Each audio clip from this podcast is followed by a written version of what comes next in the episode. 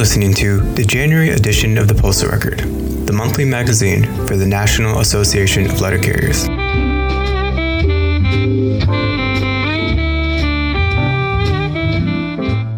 On page 26, Director of City Delivery Chris Jackson's office is calm. read by Roman Carliti. New initiatives for city delivery. Winter is here again, and with shorter daylight hours and later start times, carriers are once again dealing with delivering mail in the dark. Delivering mail in the dark raises safety concerns for many letter carriers. Whether or not delivery can be accomplished safely depends on a variety of circumstances.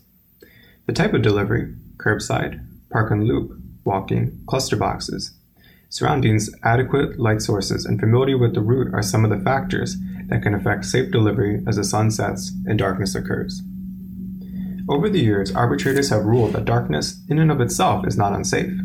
However, darkness can contribute to an unsafe situation. While there is no blanket policy regarding delivery in the dark, Article 14 of the National Agreement states that management has a responsibility to provide safe working conditions, and the union should cooperate and assist management to meet this responsibility. Keeping Article 14 in mind, the parties memorialized an agreement on the issue in a joint memorandum, M 00483, which states in part Normally, letter carriers deliver mail during daylight hours. However, we mutually agree that there is no contractual provision which could preclude management from assigning carriers to deliver mail in other than daylight hours. We also mutually agree that the existence of safety hazard in the office in question can only be determined by applying the fact circumstances to the provisions of Article 14. While carriers should not curtail or eliminate any scheduled delivery, sometimes safety concerns will limit opportunities for safe delivery. Keep in mind there may be obstacles or unsafe conditions that could become even more dangerous with darkness. These conditions can be even more hazardous if you are assisting on a route with which you are unfamiliar. It is your responsibility to attempt delivery and assess the safety circumstances that may preclude delivery. Be aware, customers and drivers are not expecting letter carriers to be out in the dark and may not react appropriately. If you are on a walking route and area is not well lit, you may not be able to traverse lawns safely while fingering the mail. Section 133.2 of Handbook M 41 City Delivery Carriers' Duties and Responsibilities speaks to the carrier's obligation to safety.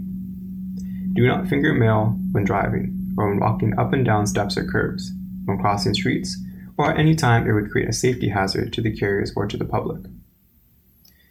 In some places, letter carriers are using their cell phones or personal headlamps to assist with lighting deficiencies. Letter carriers should not be using their personal devices to assist them with delivering mail. Carriers should always attempt to make delivery of all mail at every delivery point.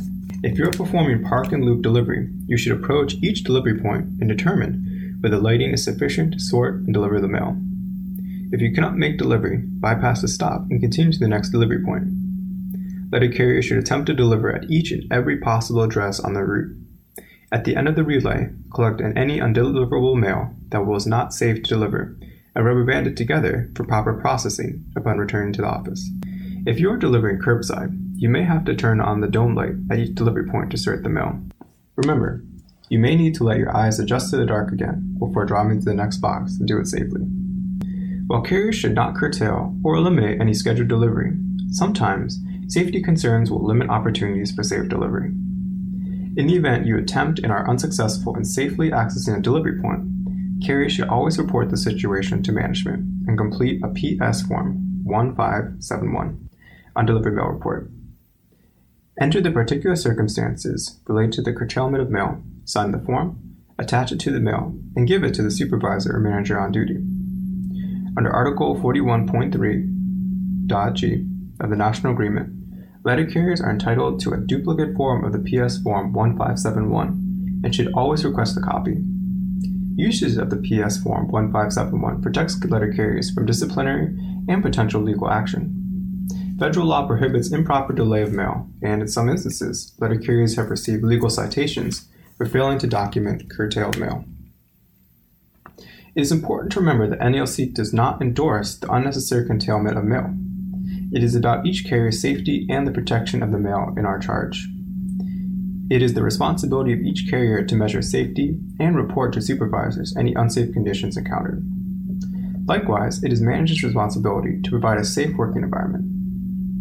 With the winter solstice behind us as we progress into spring, hopefully concerns about delivering in the dark will wane. As always, when delivering mail, use caution. Protect yourself and remember that your safety is always the first priority.